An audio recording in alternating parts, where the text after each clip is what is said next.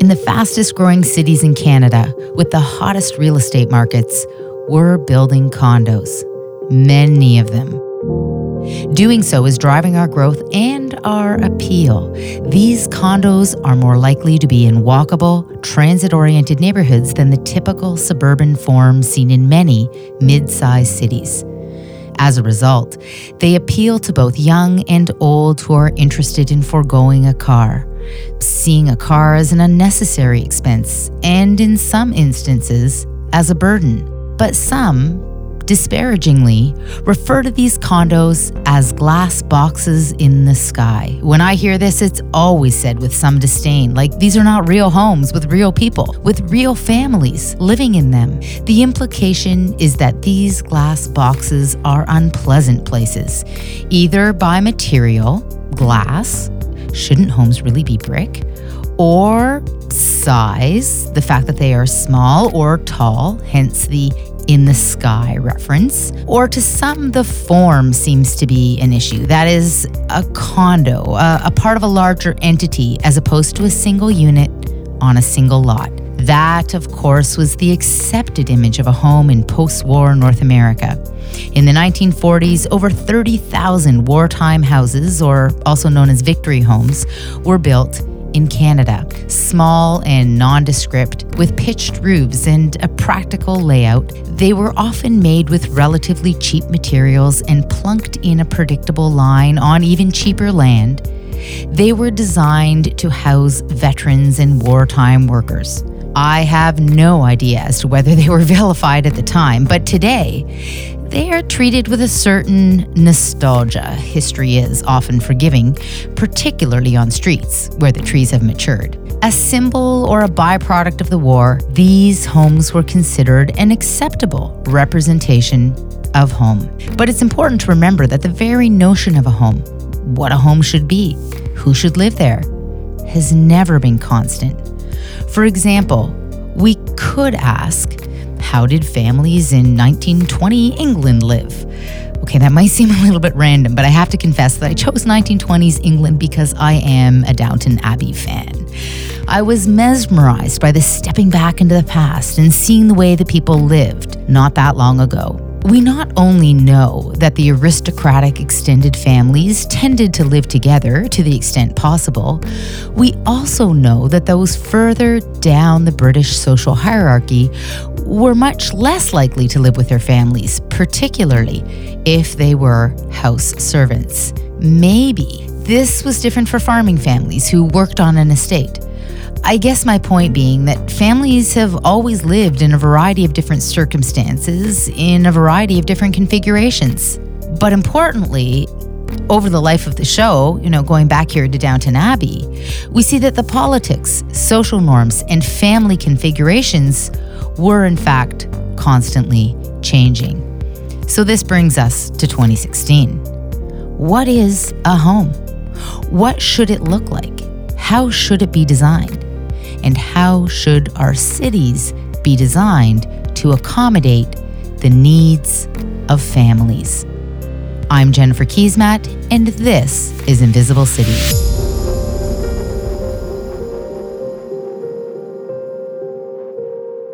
For this episode, I had the great pleasure of sitting down with Adrian Crook in a Vancouver studio to talk about raising his five kids in his condo. So, Adrian, just to start off, describe where you live. What does it look like?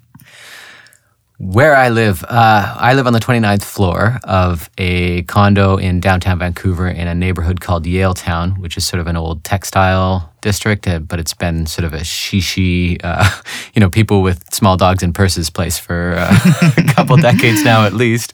And uh, we live on the 29th floor there, me and my five kids and it's a 1,053 square foot condo with a very small balcony. Okay, so let's hold it there. You heard that right, folks. uh, with your five kids. Uh, you don't actually hear that too often nowadays, five kids. But then hearing five kids in our condo is, you know, sort of makes people's heads spin. Uh, I had the great opportunity just prior to this interview of taking a little bit of a look around your condo. And I have to say, I almost felt a bit ashamed because I have two kids, a lot of space, and all I kept thinking was, my goodness, I have so much crap in my life. Describe what it's like right inside your space. How do you do this? How does this work? Five kids in one condo. Mm-hmm. I'm uh, a bit of a minimalist. I don't know. You, you might think I've been robbed if you've came, you came and look at my place. Basically, it's it's a little bit empty, um, but we like to keep things uh, pretty pretty clean because it you know cuts down on what we need to maintain. Uh, so everything sort of has its place in our condo, and we have an in-suite storage unit that, because it's mostly empty, we've converted to an art room for the kids. Uh, we make pretty judicious use of space, and we're not the only. There is one other five kids, one condo family down in downtown Vancouver that has moved to the city since uh, since we have, and we hang out with them often, and they make do in 900 square feet, if you can believe that. So that is amazing. So tell me this: um, Are there lots of families in your condo, or are you an outlier?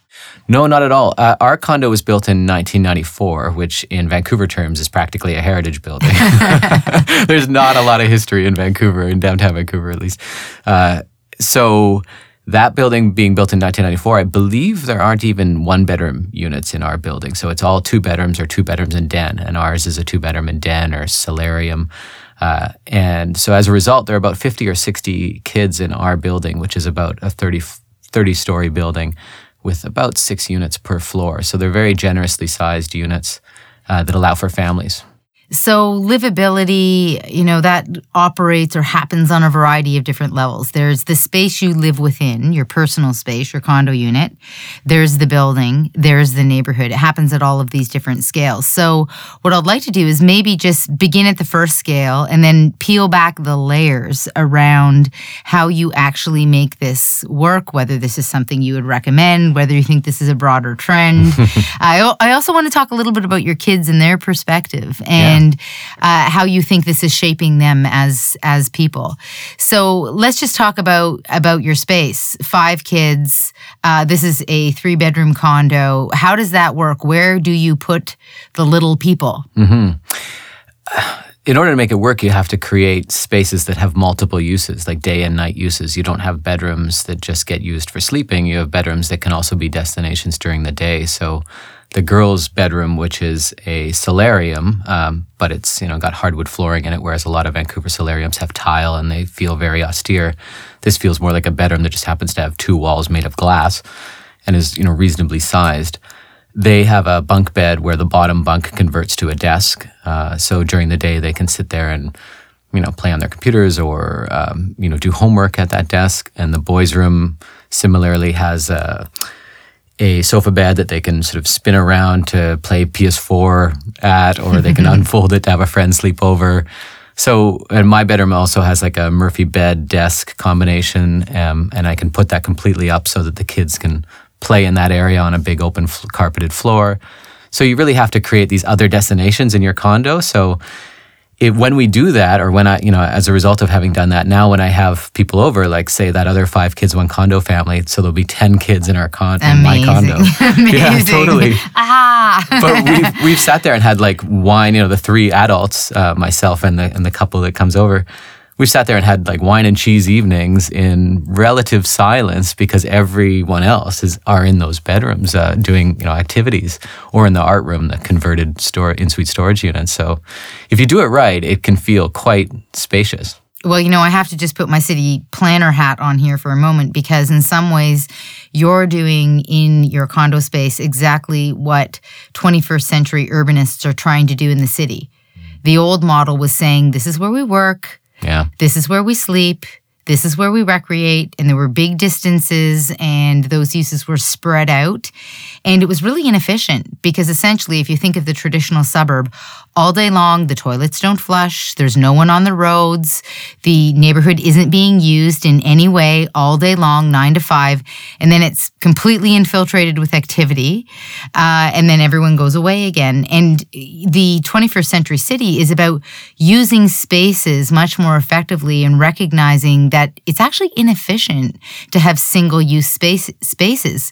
You've taken that broader idea and you've translated it right into your personal space mm-hmm. in a really dynamic way. Uh, one of the things that struck me about walking through your condo, well, first of all, the fact that it was it well, it felt so spacious, uh, which is you know a testament to your minimalism. uh, I was dripping with envy. I was thinking, how do I do this? How do I do this? This doesn't, you know, was was really very inspiring. But I just have to say, the space that is your bedroom slash your office is really quite fascinating because you walk in and it feels like a beautiful modern office. Mm, yeah. But in fact, that's the space where you also sleep and change yeah. and do all these other do all these other things. Yeah.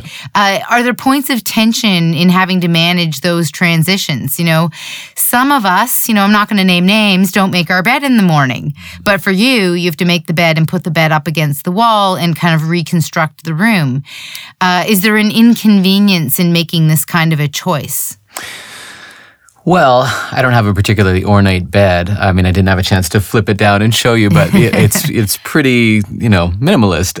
So, sort of flip, throwing up the covers and putting the pillows up allows me to just flip it right up and put the desk down, or not put the desk down and have the that open area for kids or just to keep things clean and tucked away. So I don't view it as a big uh, imposition. And plus, I need to often convert that room to my office use because, you know, when the kids are outside that door and that door locks by the way for you know, you know day and night uses you need that door to lock but certainly when you're working you, you know i can lock that door so they have to at least knock before getting in and uh, and that's how i can get work done in the evening if i need to work when they're around in the evening uh, so it's really because I work from home and there's not really a lot of choice. I have to convert that uh, space into usable space for office uh, rather than leave the bed down. I probably do that about five days a week.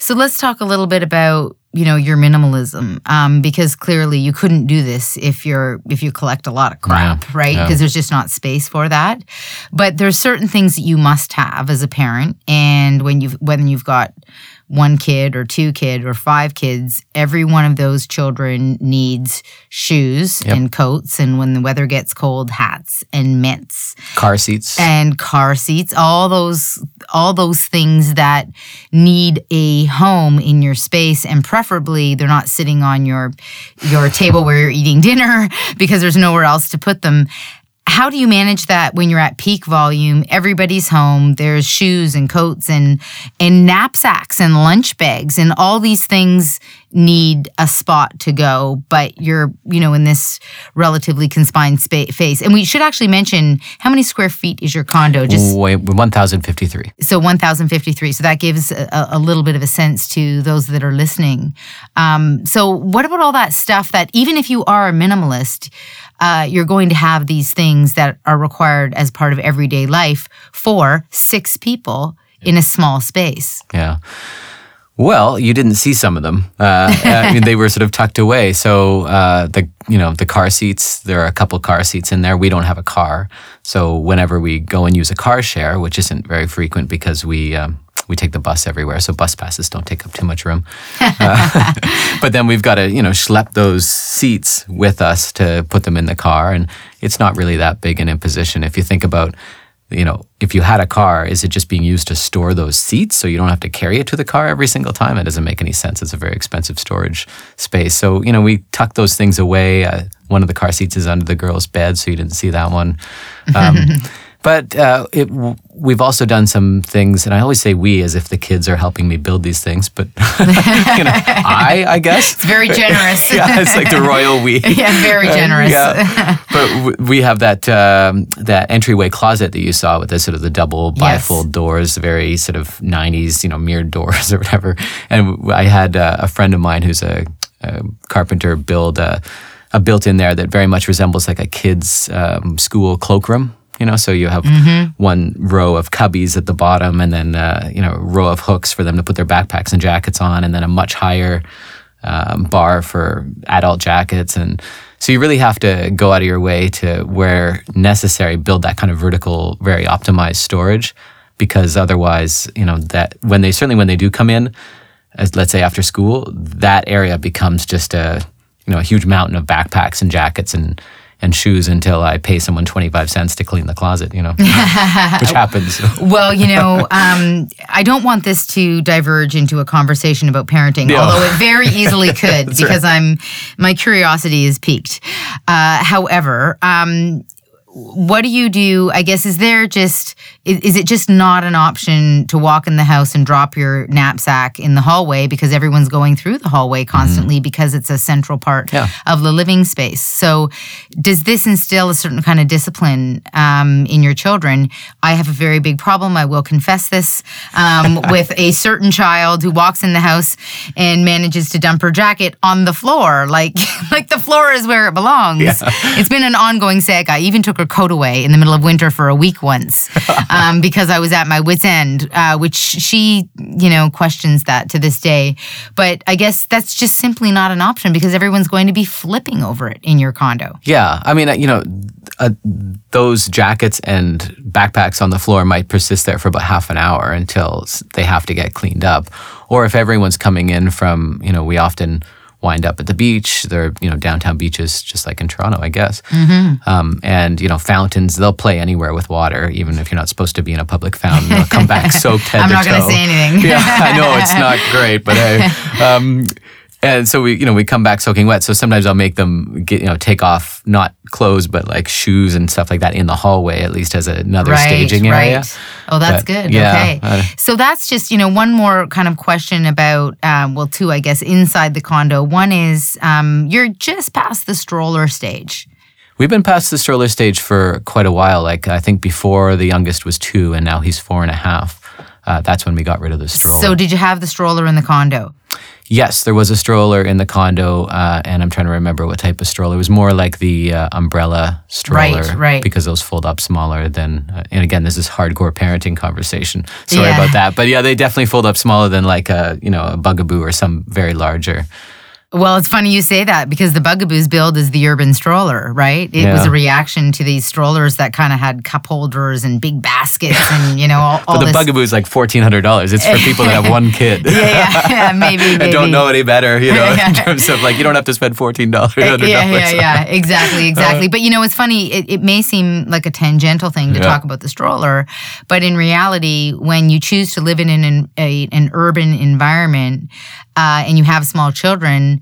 Your stroller is a critical part of everyday life. You use it multiple times throughout the day. It's not like you're throwing it in the trunk of your car in order to go to the mall.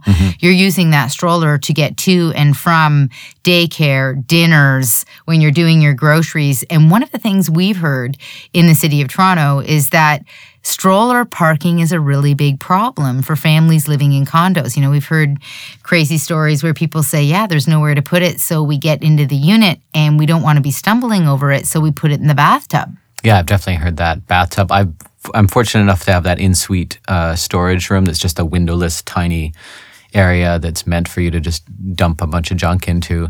And uh, I had some space in there that I could put it in there. I've seen people leave it in the hallways before, which isn't very ideal, obviously. Yeah, fire safety issues, I'm sure. So um, that was the second kind of last question about in suite. The piece that really jumped out at me is uh, that you do have this little storage, this windowless little storage room, but you've done something very special in that room. And, you know, I've got a lot more space than you do, but I don't have the special room you have. Tell our listeners about that special space. So in Vancouver, and I'm sure it's the same in Toronto, um, you have a storage associated with each condo, and sometimes it's a little chicken wire u- a unit on P1 or P2 um, that's obviously not super useful aside from storing stuff. You can't put kids in it. Uh, but we're fortunate enough to have our storage unit in the actual, this building was designed with them sort of in suite storage units. There are no parking level storage units. And it's, like I said, windowless, but it has a linoleum floor and very unfinished walls. So that's where they can go to paint and be, you know, I've opened the door before and the two girls have been just stark naked, covered head to toe in red paint. You're like, okay, just, I'm going to carry you Stay into there, the bath. stay there. Don't move. yeah, but they can do that in there. And I'm, I'm not flipping out because, you know, the rest of the condo is being trashed.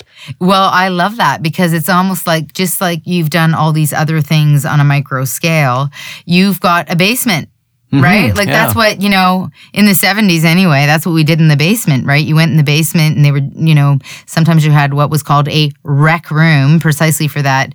You know, it was meant to be recreational, but it was also the spot you could sort of wreck, right? Yeah, like it was yeah. the place that you could do the things you couldn't do in other places of the house that were perceived to be more precious. And you've even got that in the context of your condo. I think that's pretty, pretty fabulous. And it serves as another room where people can go and find sort of private time away from others. So that's, you know, sometimes, as you know, with kids, they get a little testy, always being, you know, butted up against one another. And if you need to sort of separate them and put them in different areas with different activities, you need a few different areas to do that. So between my room, the uh, the art room, the boys' room, the girls' room, um, am I missing anything? No. Uh, you know, you've got at least four different areas where you can put kids, and then you can basically give them all their own space uh, when you need to do it. And so it's so very let's invaluable. just before we leave the before we leave the condo unit Yeah. um, and it's amazing we've spent so much time in such a small space but um, just tell me about the boys bedroom because you've done something special in there that i don't think i've seen before tell Hmm. us about that So I have three boys and two girls.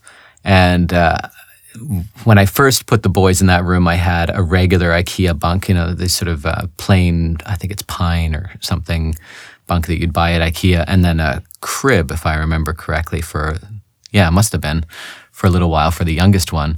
But then your floor space is really eaten up. I mean, you you saw the size of that room. You have, you know, if you have a bunk and a crib in there, you have this tiny little channel between them, and that's about it. So you're changing diapers on the floor in between two beds, and not a lot of room for people people to walk around you.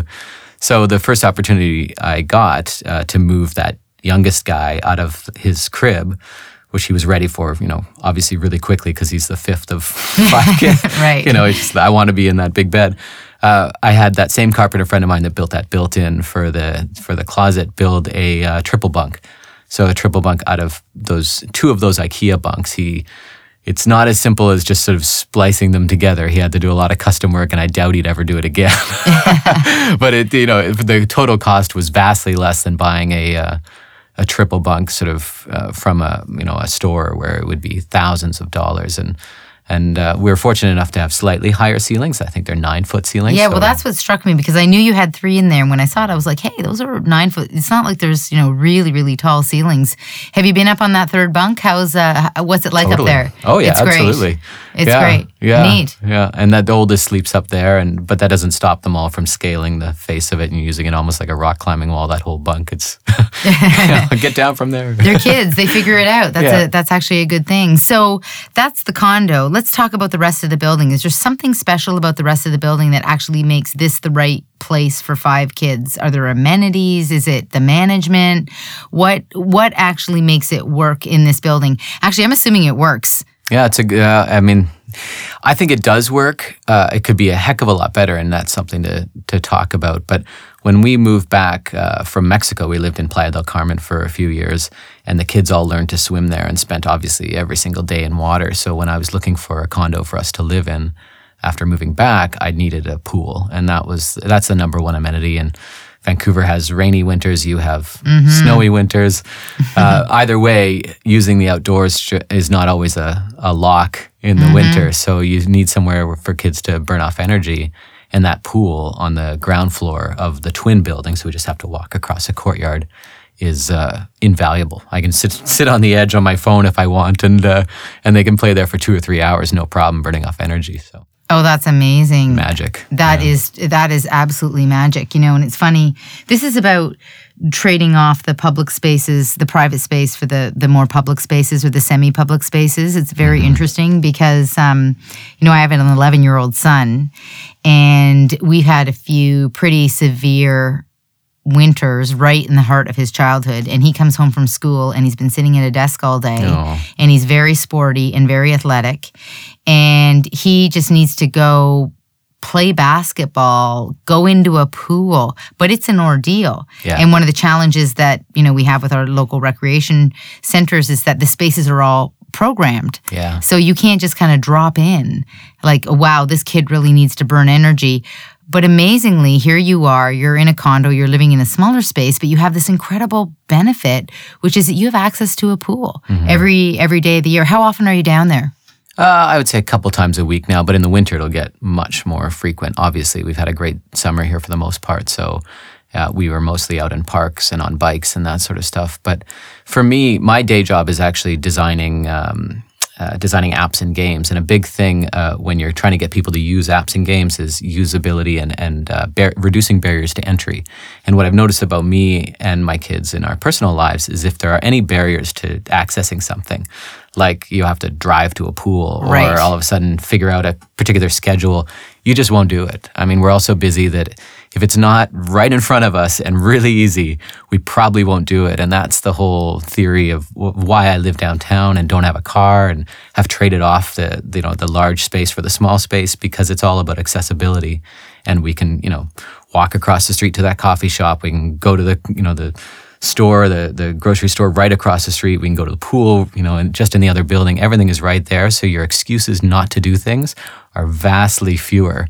And as a result, you do way more things. You do way more things. So this is interesting. We've kind of skipped ahead and we're talking Sorry. about the neighborhood, The but that's a good thing. But that's a good thing because that's where that's where this is really ultimately going. Um, because I think there's a common um, perception or myth that you have to give something up.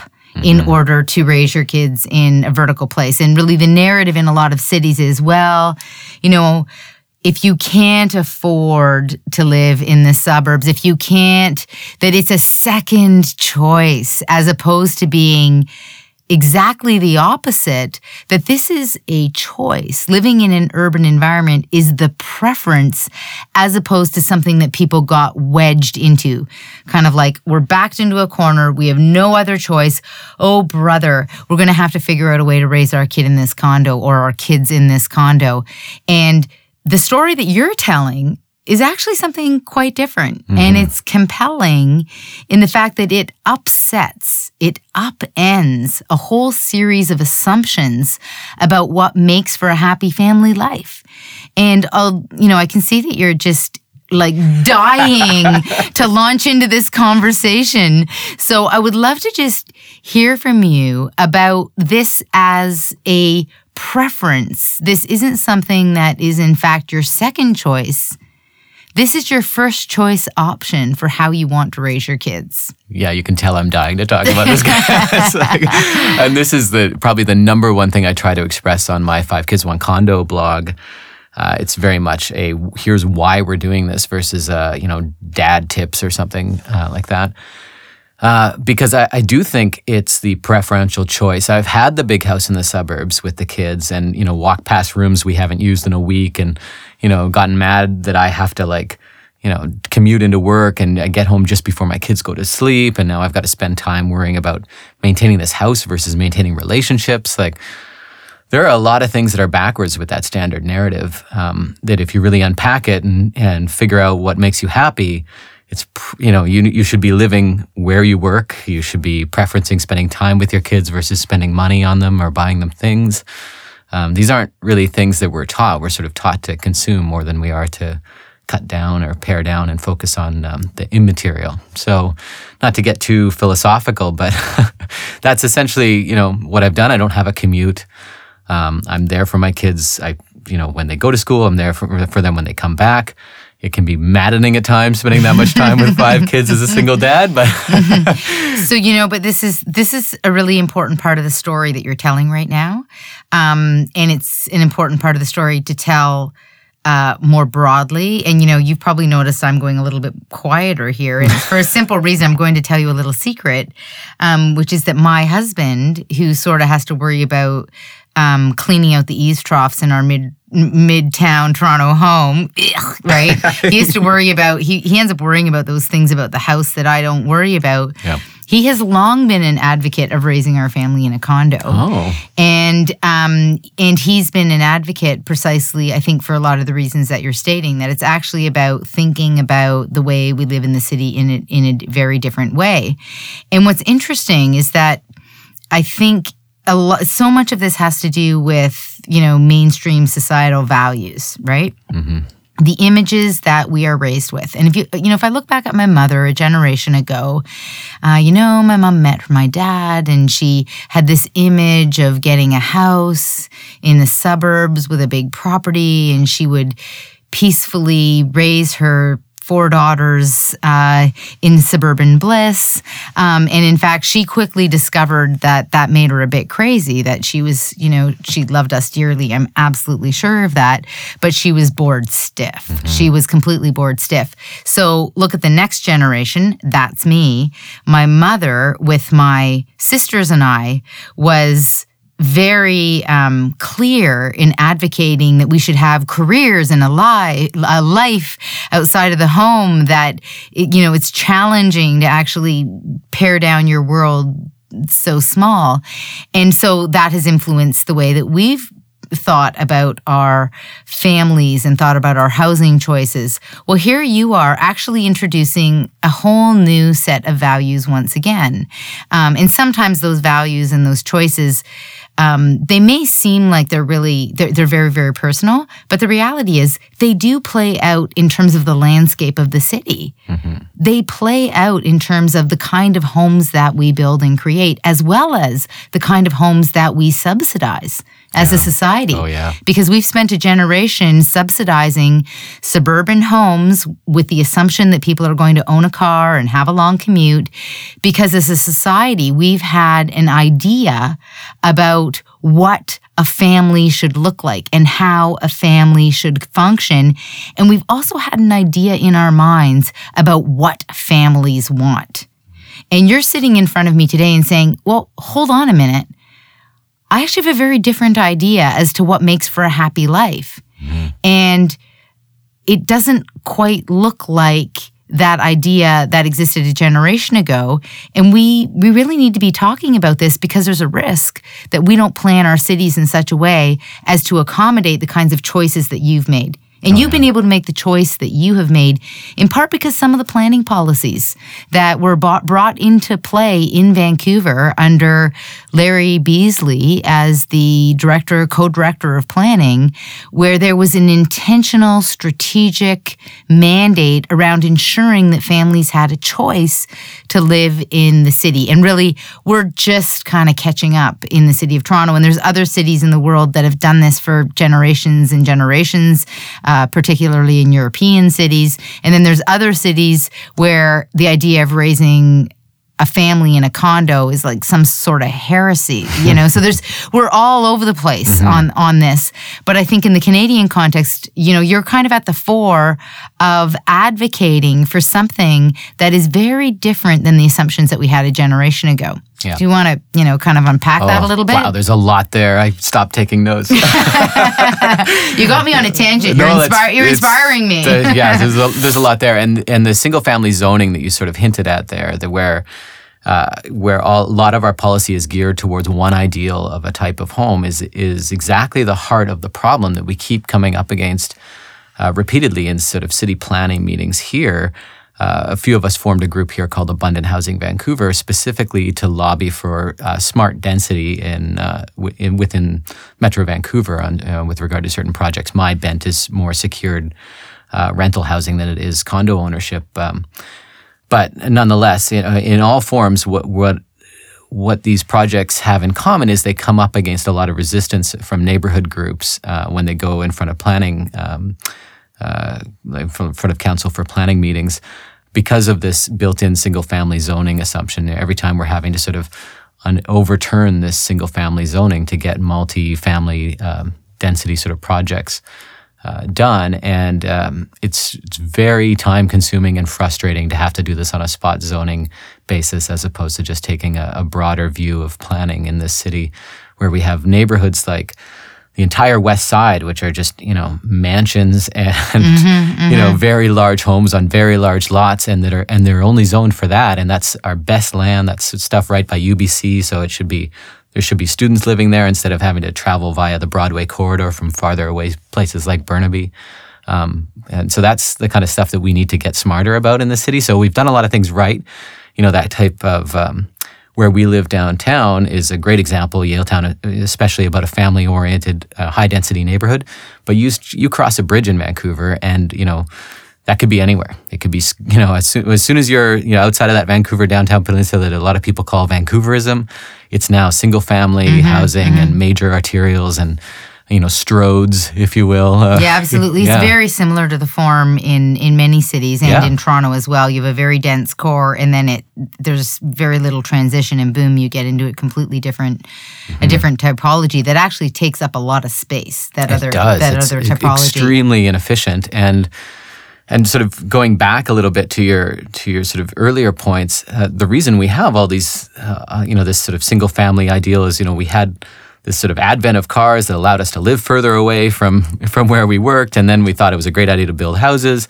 And these are this just this just this sort of temporary blip in humanity's scale where we did used to live in fairly compact Absolutely. little villages, you know, and then and then we just had this sort of momentary lapse of reason where we decided that we could just live super far away in these little castles of our own, and now we've got to pull that back a little bit. And the problem is you know that's a huge amount of built environment to try to like walk that back and and make some of these outlying cities sort of you can't just suddenly turn them into walkable cities overnight. It's a lot of planning and and now a lot of built-in assumptions about how land should be used and a lot of people with vested interest maybe their retirement sort of savings tied up in houses that they don't want the you know the value impinged upon with your high density development. So it's complicated. It's very complicated it's, it's very complicated. Yeah. and you know really thinking about how we can transition uh, our most suburban places to have housing choice mm-hmm. both in terms of ownership and rental, in terms of larger units and smaller units, as opposed to only low density residential.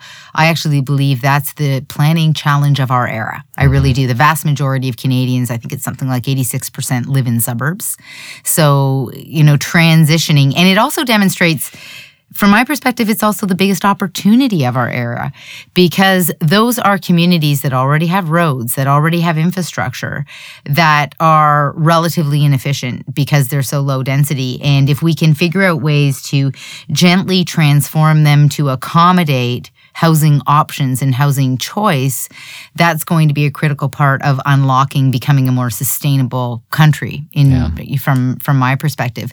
You've hinted a little bit at um, being there in the morning, being there at the end of the day. Uh, the long commute is foreign to you. Mm-hmm. It's not a part of your life. No. You, it's just not a part of your everyday life. So, a big part of how I live my life is driven on data.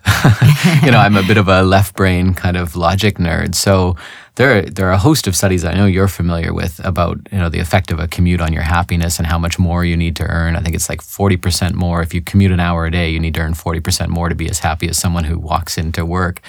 Uh, so, you need only look at those kind of stats to realize what kind of trade off you should probably be making. You know, if, if people only there's this sort of prevailing wisdom that you take the highest paying job you can and then you drive as far out as you need to to be able to afford something. And then that's the best combination of like the best of all worlds. I've got a big house and a high paying job. But if you looked at what it's costing you in terms of happiness but in a more concrete sense you know running a car or two and you know what that costs in uh, pre-tax income, but then also include the cost of your time. Nobody ever includes the cost of their time in these mathematical calculations about what's worth it and what's not.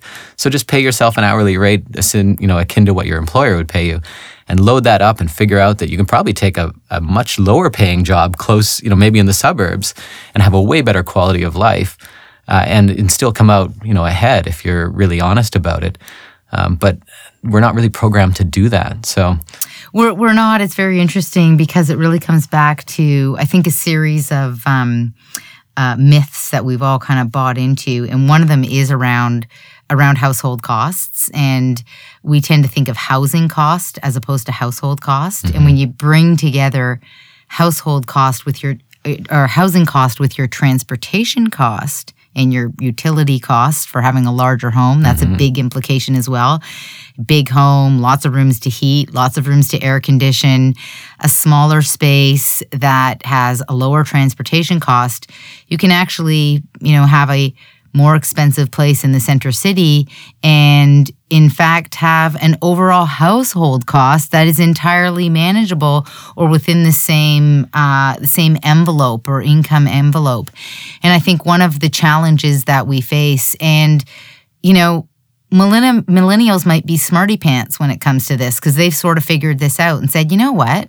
Like, forget the car. I'm not going to own a car. Uh, it's going to be a little more expensive to live downtown, but I don't need to own a car. I'm just going to use Uber or Car2Go, or I'm also going to use cycling and walking as my main form of transportation. And making those trade offs is actually, at the end of the day, going to make me happier. Mm-hmm. The question is, can we get the housing right in those urban environments to actually deliver on the promise? And this is what we're struggling with in the city of Toronto, as an example. Same here. You know, trying to make sure that we have schools. Uh, I told someone I was coming in to speak with you in Vancouver, and I said that Vancouver was so much farther ahead of Toronto in in this regard. And he said to me, "Are you kidding me?" Uh, I live downtown and my kids have to take a bus to school because there's no schools nearby. And uh, kind of, he, he broke down the rosy image that I had, quite frankly. And I realized, wow, we actually aren't quite at that point in Toronto. We're building some new schools. But I do know we have a problem that families typically move out in the downtown when their kids start to hit five or six years old. Mm-hmm. And one of the key drivers is schools. And you really can't have this conversation about living in urban environments without actually going back and tracing the whole narrative around schools. Yeah. Because if there aren't great schools nearby, unless you're one of the few people that's planning on homeschooling, it's just not on. Uh, how's that worked for you, the whole school dynamic? And that other five kids, one condo family I mentioned, uh, they they do homeschool. They do homeschool. Yeah. So there you go. Yeah, and it, us personally, the kids go to school in North Vancouver, which is across a bridge. So I've taught them how to use the bus on their own, and you know that's a great independence and you know, I won't get started on that, but that, know, yeah, so yeah. that's how the they school access. is a big thing. Yeah, and there's a new school being built near to us, like in our particular catchment. It's going to be a, you know, it'll be full from day one. Obviously, uh, um, that's an elementary school, like a K through seven school.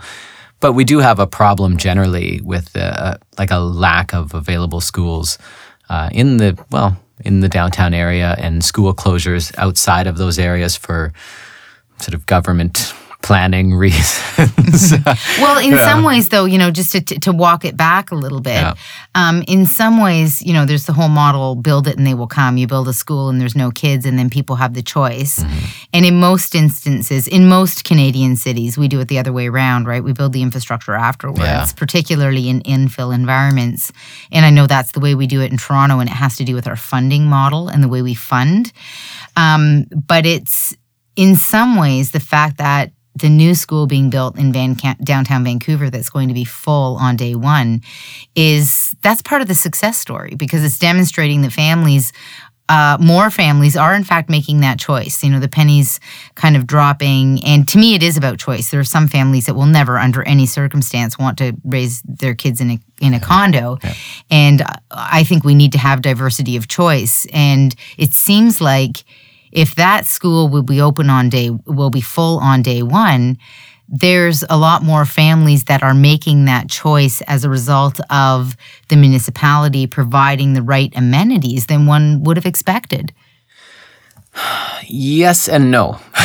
so I think it's speaking mostly to uh, the untapped need for a school in that particular location, where right now kids are going further afield. They happen to live in that neighborhood, and have, their parents have lived in that neighborhood for a while, and they just haven't moved. But what's also happening in Vancouver, and has ha- become way more acute in the last few years, is obviously real estate. You know, like everywhere, has gone crazy, but mm-hmm. uh, rental in particular, which used to be, we used to have fantastic. Um, uh, price to rent ratios, which meant renting was just like a far better deal, and it still is a far better deal than owning if you you know don't believe in owning as a lottery ticket like many people do.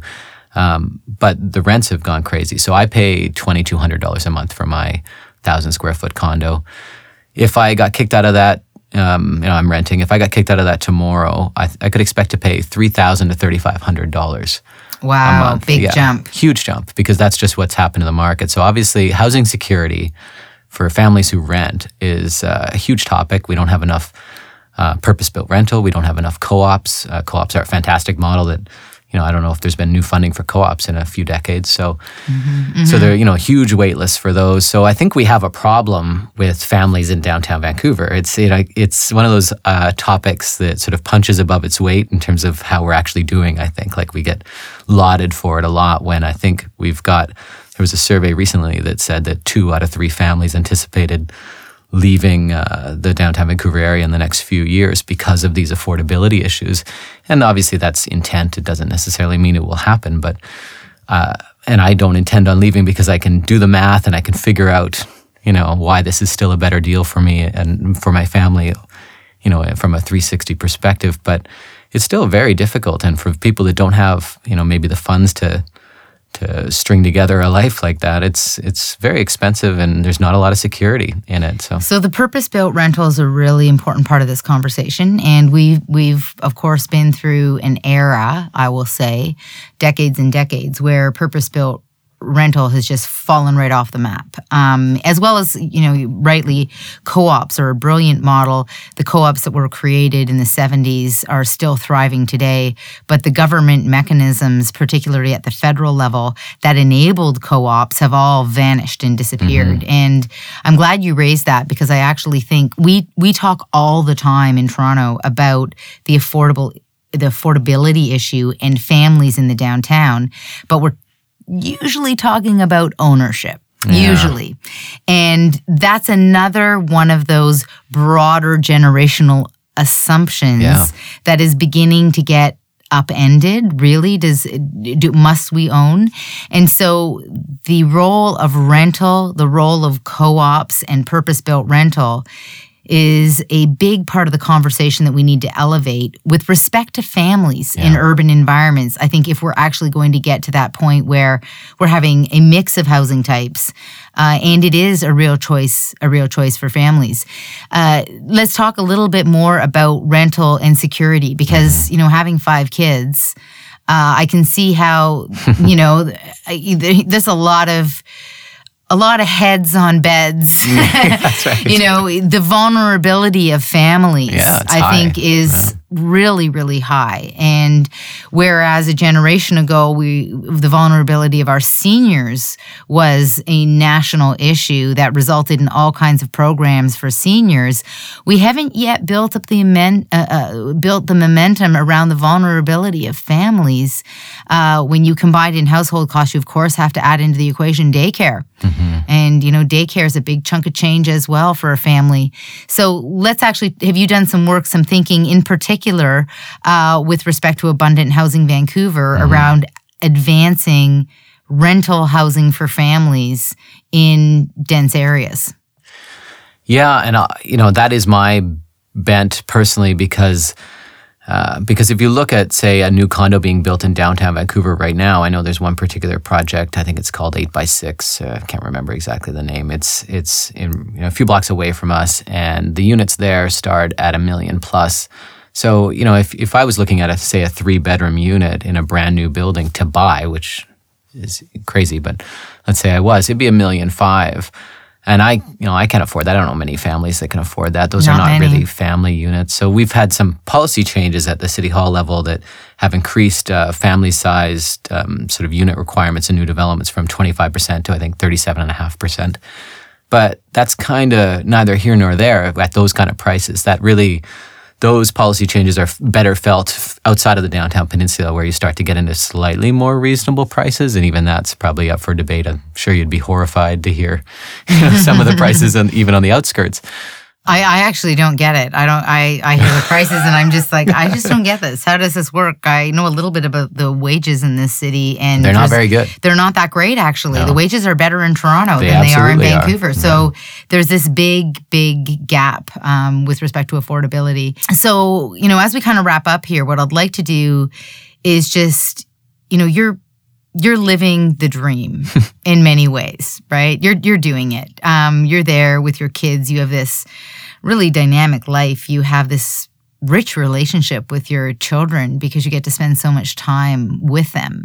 Uh, it's not uncommon, I think, in most cities for people to not see their kids until seven o'clock at night and mm-hmm. probably miss them in the morning because oh. you're out oh. the door commuting, which yeah. is just, you know, sort of heartbreaking.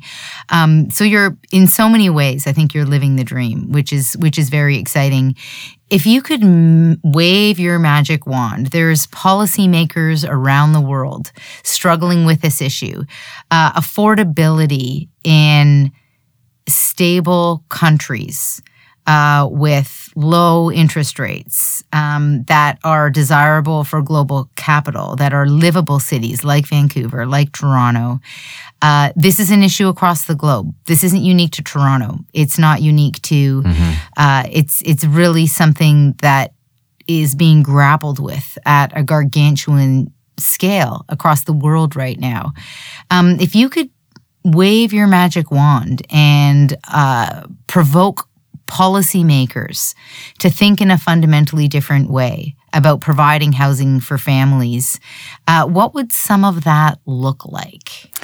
It's similar to what we were talking about with the single family zoning and the the elevation of the single family house as the as the ideal, and things like the cap, um, capital gains tax exemption, uh, which obviously applies to you know selling your primary dwelling just puts so much uh, incentive behind owning and owning houses. Uh, where we've also dialed back our emphasis on things like co-ops. Uh, I think we need to move away from housing, uh, treating housing like a speculative or an investment sort of opportunity, and more towards a, a public good that everybody's entitled to, and really make serious investments in housing for the public good, uh, secured rental, uh, below market sort of secured rental, um, so that we can guarantee people homes in these environments where we want them to live and work. Uh, because you can't expect someone to, you know, to live where they work if they can't afford a place to live in that particular area. So uh, there's just a gi- giant shift that has to happen away from uh, the elevation of the single family home and, and ownership in general. I think.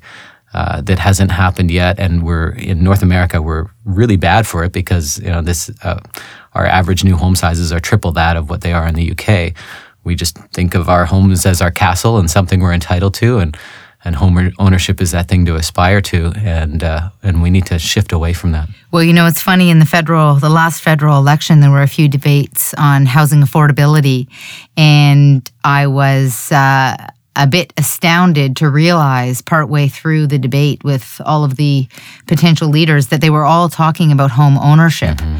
Uh, that the notion of affordable rental wasn't even on the agenda yeah. as being relevant to the national dialogue. And of course, it's critical to the national dialogue. Yeah. Uh, well, it absolutely is. We see, for some reason, we still have this pejorative view of people who take transit, of people who rent, as if they're second class citizens. And I love talking about the fact that as a family, we take transit, as a family, we rent. And these are why we do these things because we have to change this impression. Uh, you know, we're we're doing the planet a favor by living small, by not owning a vehicle. Like in a lot of ways, we're you know, we're being pretty responsible, and this is something I'm able to show my kids. Is this is a way, a responsible way to live, and and if you think about it, you know, our generation has a lower sort of standard of living. I won't say quality of living than our parents. You know, we don't own big houses and all sorts of toys. Uh, is it realistic to think our kids will have a better standard of living than us? And are they going to suddenly have houses? Probably not. I'd love to be optimistic, but they're going to find new ways to live that we haven't even thought of yet. They're going to have jobs we haven't even thought of yet. Uh, I want to set them up to be highly adaptable and resilient and not expect to live in a giant house and have a fleet of private automobiles that they can shuttle themselves around in. Uh, I want to make them more robust than that and uh, and expect less of the earth and the you know those uh, the the built environment around them so that they can function better in society when they grow up so well i'm so glad that you brought it back to your children because really um, that's you know a big part of what this that's what this story is about um, mm-hmm. you're a dad with five children um, what about your kids? Uh, do they ever, you know, do they ever uh, resist uh, being in a smaller space or resist the fact that they're not living in a very different way? Kids, the interesting thing about kids is they only know as normal what's in front of them, you know. And that can be bad in some cases where you have like an abusive household and kids don't know that that's the norm. right. Yeah, exactly. Or it can be good in as much as you can shape their experiences and they're not going to be like, well, I'm so used to living in a six bedroom mansion. I would completely reject this ideal. uh, when we first moved downtown, it took some adjustment for the amount of walking. Um, from a practical perspective, uh, you know, there was there was some whining about the amount of walking we did, but now it's just It's part of everyday life. yeah, and you know, we can walk like eight or ten k in a day, and that's a four. Well, he's been doing that since he's like two or three, but that's a four-year-old on his own, under his own power, walking eight or ten kilometers in a day. You know, the, the health outcomes of being primarily pedestrian based and in an urban environment are just so much better than driving everywhere. You know, how often do you have to resole your shoes when you're driving into work every single day? You know? the health outcomes are are fabulous, but also um, it humanizes a city when there's children on the street, um, when they know their neighbors, and that actually comes from that pedestrian pedestrian culture. When you were talking before about living like an active life uh, versus, you know, when you move out to the suburbs and and uh, and there's sort of less to do. I think you were ca- talking about it in the context of your mother and sort of encouraging you to, you know, get a career and remain active. I think one of the things I found when I, I for a while lived in North Vancouver before I moved to Mexico for a few years, and back when we had just a couple kids, and you'd you know you'd commute home. I was taking the bus back then, so you'd commute home just before the kids got to bed, and then you know put the kids to bed. And if there was something back downtown from a social perspective that maybe it was good for your career, if you could just even attend for half an hour, or an hour, uh, you were very unlikely to go and do that. you know, so you'd have all the opportunity cost of living in the suburbs, of living far away from a dense cultural and uh, and professional center. I found uh, it's hard to measure them, but I, I felt them. You know, so now when I living downtown as I have now since we moved back from Mexico for a few years. Uh, if I need to get a sitter just or have someone in the building come take care of the kids for a couple hours so that I can pop out to a professional event for even an hour, you know, I've seen the benefits you know, financially, let's say, from my business of being able to get a deal in a very short amount of time, or just if you wanted to, you know, walk a few blocks to the to the theater to see something, uh, you're just far more likely to do those things that, um, that, you know, when you were single and living downtown before you had kids, you, you love to do, and then you moved out in the suburbs, and it became far less uh, reasonable to be able to do them. Well, I'm so glad you mentioned that because um, you're really talking again about not having a commute, right? yeah. Things are just out, right outside your door. You can do it. You can pop back in again. Yeah. And uh, we've sort of bought into this myth that we need to commute, that Yeah. we are going to have to travel long distances to work every day. And it's a, a really interesting exercise to start provoking ourselves to think, what if I didn't need to commute? What if the things that I did every day are right outside my door? And in our successful, our more successful cities, our downtowns that are really taking off and really thriving have acted a bit like a vortex and have sucked in a lot of the cultural amenities and the employment. And that's been a good thing. That's allowed the density and the livability and the complete communities to come to fruition. But really, the opportunity this is the part that I was getting at earlier the opportunity moving into our next evolution in urban form is thinking about how our suburbs can actually have those same kinds of opportunities right outside the door. And part of that does involve adding that gentle density along corridors or in strategic locations so that they're less single use. And as long as we assume that the long commute is a part of modern life, Yeah. We sell ourselves short.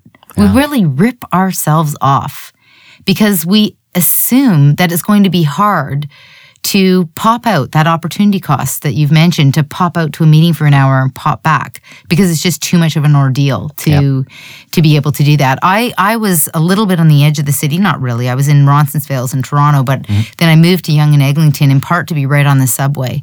And this was a strategic move in our part because we were thinking about our kids and I was like, you know, people joke mom's taxi and I know mothers who do this who spend hours and hours driving around Yep. every day. Oh, skating lessons. Uh, Now we're going to drive to skating. Now we're going to drive to ballet.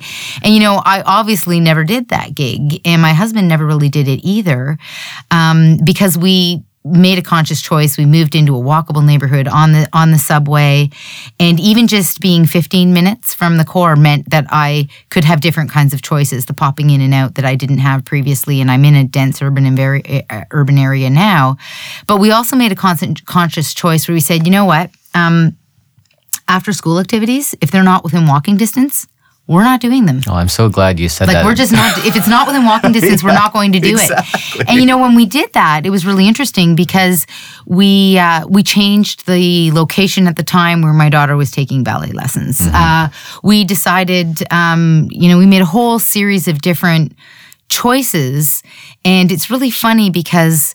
I hear the laments sometimes that are rooted in the fact that we've planned our cities in such a way that parents feel like they don't have choice. And I think that's where we've gone wrong in the way we design our communities. We need to design our communities so that people do have the choice to say, you know what? If it's not within walking distance, we're simply not doing it mm-hmm. because the implication on our family life is too high. If during dinner hour we can't sit down and have dinner together exactly. because dad's stuck in traffic or mom's stuck in traffic. So there's a really important connection here between creating those complete communities, including in our suburbs, where there are a diversity of uses within walking distance and the quality of life that we see. Yeah, in Vancouver. So obviously in downtown Vancouver, we have a huge amount of density in terms of amenities. But if you go even into North Vancouver, you can still find corridors with that, with similar types of density. Right. So like Lonsdale runs. Uh, North south uh, from the water up the mountain there, and there are high density developments that just uh, you know line that road, and everything outside of it falls away to single family right away. But there's you know city hall, the library, swimming pools, rec centers, uh, so you you know if you position yourself even on that as a family, you could live a very similar type of life to the downtown life we lead, where over the summer I had you know kids going to three different uh, day camps, basically, like five kids going to three different day camps, and I didn't have to walk any of them to any of them because they, you know, as a little troop, they would first walk the youngest to one block away to his thing, and then you know the other four would carry on a few blocks to their next thing, and and then the youngest would carry on to a dock where he'd get on the aqua, or the oldest rather would carry on to a dock where he'd get on the aqua bus, and go across the water into Inter- International Village and go to his day camp. So, you know, I mean, that's a nice benefit of also having a larger family. of this little protective unit to to travel along with. But everything's so dense and so close together that um, it relieves you of the need to play taxi. And I refuse to play taxi. we don't have a car, so it's not an option. But it would result in a lower quality of life for everyone if, like you said, we're stuck in traffic just to enable you know, little Jimmy to take skating lessons or what have you. It's not, you know, that's the other reason to teach them how to take a bus, you know. Well, my goodness, um, we did the same thing. We we taught uh, we taught we taught my daughter to take the TTC at a pretty young age, and she's a veteran um, of taking the TTC uh, and takes it all over the city, and actually experiences a tremendous amount of freedom in the city as a result of that. But it's interesting because the story you just told is about bringing things in close. It's not even getting on transit, Yeah, right? no, it's all this is all within walking distance about and and that is the gift of density if we do density really well we end up in a situation where you do have enough of a critical mass to support in your instance three different camps for three different ages and three different interests Uh, within blocks. you know within block within blocks of home. Now i know for a lot of families one of the biggest constraints to sending their little ducklings i have you know um, make way for ducklings. Do you know that little story where the, the little ducks are walking through the city? It's just this great little 1950s child story. But as you were telling your story of your your little children puddling through the city i kept thinking of make way for ducklings for some reason. Uh, it's a great little a great little storybook but one of the biggest i think concerns that many families and parents have when it comes to the kind of portrait that you've just painted is actually about cars oh, yeah, yeah. and what about your experience? Uh, you know, are there some big nasty intersections that the kids need to cross? And you know, how do you manage that? How do you, you know, boot them out the door in the morning and feel peaceful that they're going to be okay out there in the big bad world? And to me, the baddest part of the big world is probably getting hit by a really large chunk of steel. Yeah, I You're totally right. That is my number one concern. Ironically, I think a lot of people's number one concern about kids and independence on transit or in the city is actually misplaced. It's usually around like child abduction or strangers, mm-hmm, which is mm-hmm. literally like a one in one million mm-hmm. stat, whereas the stat around, uh, you know, like uh, uh, automobile accidents are literally the number one killer of kids aged 5 to 14. About 19% of those are pedestrian, and the rest are um, most of the rest are you know cars. So about 60% of them are in the vehicles. So you know it's still a significant amount of kids that are um, killed and harmed by vehicles. Uh, and how we design our streets is a is a huge factor there. And I'm really looking forward to um, seeing a lot of the Vision Zero platform implemented in Vancouver. So a, a, major component of that is 30 kilometer an hour speed limits in urban environments. That's something that happen has to happen at the provincial level. That's where speed limits are set. Uh, but you know, the, you look at the survivability statistics between 30 and 50 kilometers an hour, and it, it, goes. I can't remember it offhand, but it goes down dramatically from like something like 70% fatality down to about 10 or 15%. So that's a major change. I think you know, cars are. There's only so much you can do around education, and uh, believe me, I've obviously educated my kids as much as I can. I teach them to stand back from the roads we're crossing. Uh, we had a a very good example of that the other day when we walked by an accident where a car was right, you know, right up on the curb, and we stopped and chatted with the fireman about, you know, what had happened and speeds role in that crash and how we always stand back from the road. So there's great learning experiences. There's great civic awareness uh-huh. being built as you're as yeah. you're going through the. But you know, it, d- it definitely makes you feel uncomfortable as a parent. Like all of it, even the transit does. Even though I know the statistics. Uh, it's it's that urge that that worry we all have about you know uh, letting go of our kids, um, but the value of teaching them independence uh, and self reliance should outweigh that. Um, and you know, it's it's always a battle, but you have to give it a go. Yeah. Um, well, I have to thank you. This has been an absolutely fabulous conversation. I'm inspired. I'm a little worried that when my husband listens to this, that he's going to be uh, seeing me as a convert, and uh, and there might be some changes in my life, imminent changes in my life. Um, but I have to say that uh, you're an inspiration. I, I love what you're doing. Um, you're an inspiration because you have uh, five children, uh, but you're also an inspiration because I think you're just doing a, a a grace, a gracious, beautiful job of living your values really loudly. And I think that uh, that's um, we need more of that. So thank you for oh. doing what you do. Thank you, Jennifer. It's been a pleasure. Adrian is the object of my admiration. He's living his values as he's very willing to point out. He's also a pretty spectacular dad, and I do believe that he is an early adopter.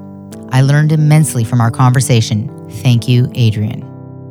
I'm Jennifer Keesmaat, and this is Invisible City.